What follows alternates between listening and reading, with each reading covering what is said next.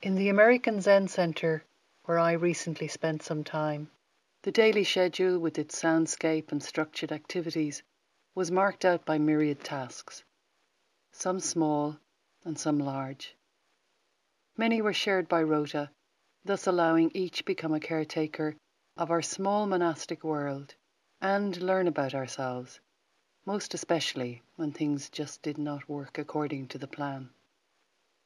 Take the very first task of each day the symbolic lighting of a traditional oil lamp, a modest job that preceded the 3:50 a.m. wake-up bell rung energetically by the senior student.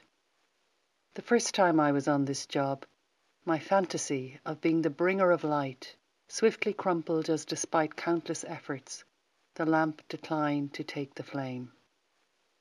Instead, I brought forth a pile of spent matches, singed fingertips, and curses that hung, frozen, suspended, in the surrounding darkness of the deep mountain valley.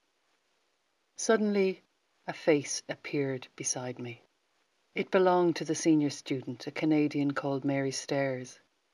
She leaned in and, with one precise movement, lit and sheltered the match, lifted the glass bowl, and steadily fed the tiny flame to the wick, allowing it creep along its path towards the oil reserve below.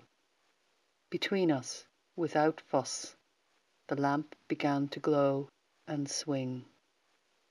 All you needed, she said, was to give yourself a little room. I bowed to her wisdom and her skill. Barely a minute later the 3:50 a.m. wake-up bell clattered throughout the valley.